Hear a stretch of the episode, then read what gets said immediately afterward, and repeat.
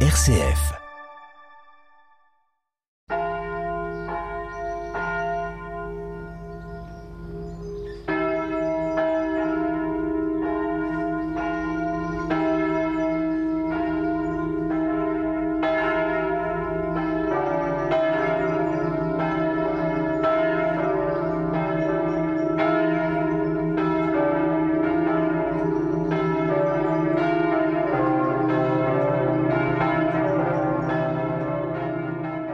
Bonjour, notre paroisse est représentée aujourd'hui par Marie-Claude, qui est responsable de la liturgie, Chantal, qui prépare les chants avec la chorale, et Jean-Baptiste, prêtre et vicaire de notre paroisse.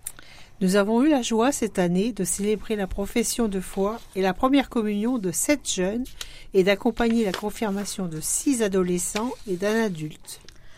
Notre curé, Didier Bertion, va nous quitter pour d'autres horizons à la demande de notre évêque et nous allons accueillir notre nouveau curé à la rentrée scolaire, le père Jacques Versinger, et Jean-Baptiste sera toujours présent en tant que vicaire. Ce dimanche est le treizième dimanche du temps ordinaire de l'année. Jésus a envoyé ses apôtres en mission, il leur donne des instructions et des recommandations et des encouragements. Il nous recommande de l'aimer et de le suivre dans le chemin de l'accueil. Le pape François, dimanche 9 avril, après la messe de Pâques, nous a lui-même recommandé reconnaître dans le migrant non seulement un frère ou une sœur dans le besoin, mais aussi le Christ lui-même qui frappe à notre porte. Le chemin synodal que nous avons entrepris en tant qu'Église nous conduit à voir dans les personnes les plus vulnérables, et parmi elles de nombreux migrants et réfugiés, des compagnons de voyage particuliers, à aimer et à soigner comme des frères et des sœurs. Ce n'est qu'en marchant ensemble que nous pourrons aller loin et atteindre le but commun de nos voyages. Le pape François avait été opéré mercredi 7 juin d'une hernie. L'agenda du pape a été considérablement allégé après son hospitalisation. Toutes les audiences ont été annulées jusqu'au dimanche 18 juin inclus. JMG à Lisbonne, du 2 au 6 août. Dans un message vidéo adressé aux jeunes qui participeront ou suivront les, Journées mondiales de la jeunesse début août à Lisbonne, le pape François confirme sa présence et son enthousiasme. J'ai tout en main car j'ai envie d'y aller. Certains pensent qu'à cause de la maladie, je ne peux pas le faire, mais le médecin m'a dit que si, donc j'y serai avec vous. Portant le sac à dos à l'effigie des JMJ, il dit Vous les jeunes, au travail, il reste quarante jours comme à une sorte de carême jusqu'à la rencontre de Lisbonne. Je suis prêt. Il y a un programme intense au JMJ. Ces cinq jours seront particulièrement denses avec pas moins de onze prises de parole entre discours, homélie et salut. Il se rendra notamment au sanctuaire marial de Fatima le samedi 5 août. Le dimanche, le lendemain, dimanche matin, il célébrera la messe pour les JMJ dans le parc Tejo à Lisbonne en face des rives du Tage. Évangile de Jésus-Christ selon saint Matthieu. Celui qui ne prend pas sa croix n'est pas digne de moi. Qui vous accueille m'accueille. En ce temps-là, Jésus disait à ses apôtres Celui qui aime son père ou sa mère plus que moi n'est pas digne de moi. Celui qui aime son fils ou sa fille que moi n'est pas digne de moi. Celui qui ne prend pas sa croix et ne me suit pas n'est pas digne de moi. Qui a trouvé sa vie la perdra. Qui a perdu sa vie à cause de moi la trouvera. Qui vous accueille m'accueille. Et qui m'accueille accueille celui qui m'a envoyé. Qui accueille un prophète en sa qualité de prophète, recevra une récompense de prophète. Qui accueille un homme juste en sa qualité de juste, recevra une récompense de juste. Et celui qui donnera à boire même un simple verre d'eau fraîche à l'un de ses petits en sa qualité de disciple. Amen. Je vous le dis, non, il ne perdra pas sa récompense. Dans l'Évangile, en ce dimanche, le Christ encourage les apôtres en mission en disant Celui qui ne prend pas sa croix et ne me suit pas n'est pas digne de moi. La mission est essentielle, tout le reste est secondaire. Ils doivent se détacher de leur vie matérielle. Désormais, leur vie est donnée pour une bonne cause. Ils apprennent tous les jours de se laisser attirer et séduire par le Christ. Il faut bouger beaucoup pour ne pas rater des belles rencontres avec des gens sur le chemin. Il est important de retenir dans notre tête que le Seigneur appelle les petits et les pauvres pour réaliser ces merveilles. Suivre le Christ, c'est accepter d'être envoyé à tout le peuple chrétien dans le monde entier. Nous sommes tous concernés. Parfois, nous avons du mal à répondre à cet appel du Christ.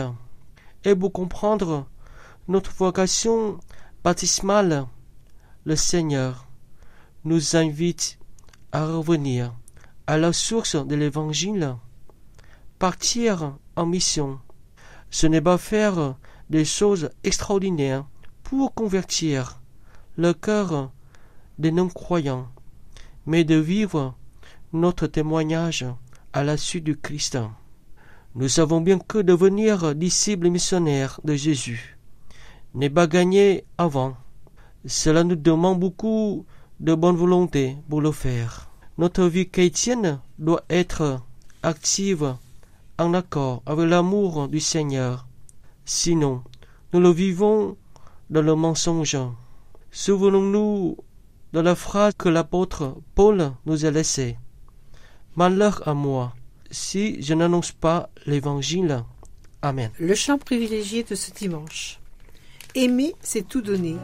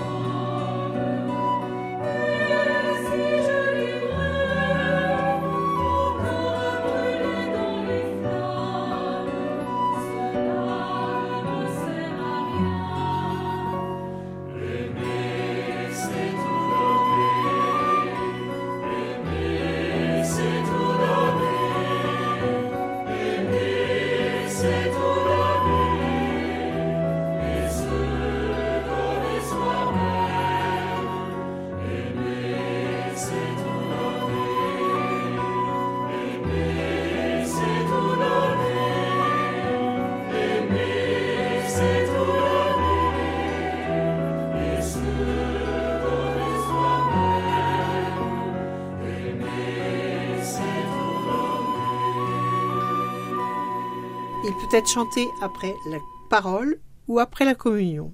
C'est un chant qui est tiré des paroles de Sainte Thérèse de l'Enfant Jésus et de la lettre de Saint Paul aux Corinthiens. Dans la lettre de Saint Paul aux Corinthiens, on lit Quand je parlerai les langues des hommes et des anges, si je n'ai pas la charité, je suis un airain qui résonne ou une cymbale qui retentit.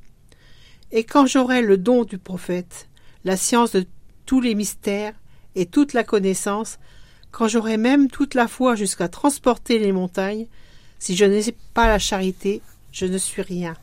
Et quand je distribuerai tous mes biens pour la nourriture des pauvres, quand je livrerai même mon corps pour être brûlé, si je n'ai pas la charité, cela ne me sert de rien. La charité est patiente, elle est pleine de bonté. La charité n'est point envieuse. La charité ne se vante pas, elle ne s'enfle pas d'orgueil. Elle ne fait rien de malhonnête, elle ne cherche pas son intérêt, elle ne s'irrite pas, elle ne soupçonne pas le mal. Elle ne se réjouit pas de la justice, mais elle se réjouit de la vérité. Elle excuse tout, elle croit tout, elle espère tout, elle supporte tout. Notre Père, qui es aux cieux, que ton nom soit sanctifié, que ton règne vienne, que ta volonté soit faite sur la terre comme au ciel. Donne-nous aujourd'hui notre pain de ce jour. Pardonne-nous nos offenses, comme nous pardonnons aussi à ceux qui nous ont offensés, et ne nous laisse pas entrer en tentation, mais délivre-nous du mal, car c'est à toi qu'appartiennent le règne, la puissance et la gloire pour les siècles des siècles. Amen. Tournons nos prières vers Dieu, Père, Fils et Esprit Saint, dynamique de vie. Notre Église a célébré de nombreuses communions, professions de foi et confirmations ce dernier mois. Dieu Trinité, qu'en elle chacun soit accueilli dans son besoin de célébrer ta présence en ce monde. De nombreux pays se trouvent déchirés en raison des différentes ethnies, culturelles et linguistiques. Dieu Trinité, enseigne les hommes politiques à trouver les différences, dans les différences un atout à accueillir pour construire l'unité et non pas un obstacle insurmontable. Dieu Trinité vient convertir le cœur des hommes qui s'apprennent à accueillir toute personne qui demande un service, une parole, une attention, un simple verre d'eau. Dieu Trinité, nous te prions pour notre communauté que rassemble ton amour. Que chaque Eucharistie nous apprenne à vivre cette vie nouvelle que tu nous as donnée. Que nous accueillions humblement les croix de chaque jour pour marcher à ta suite. Au revoir, et bon, dimanche et de belles journées d'été à tous.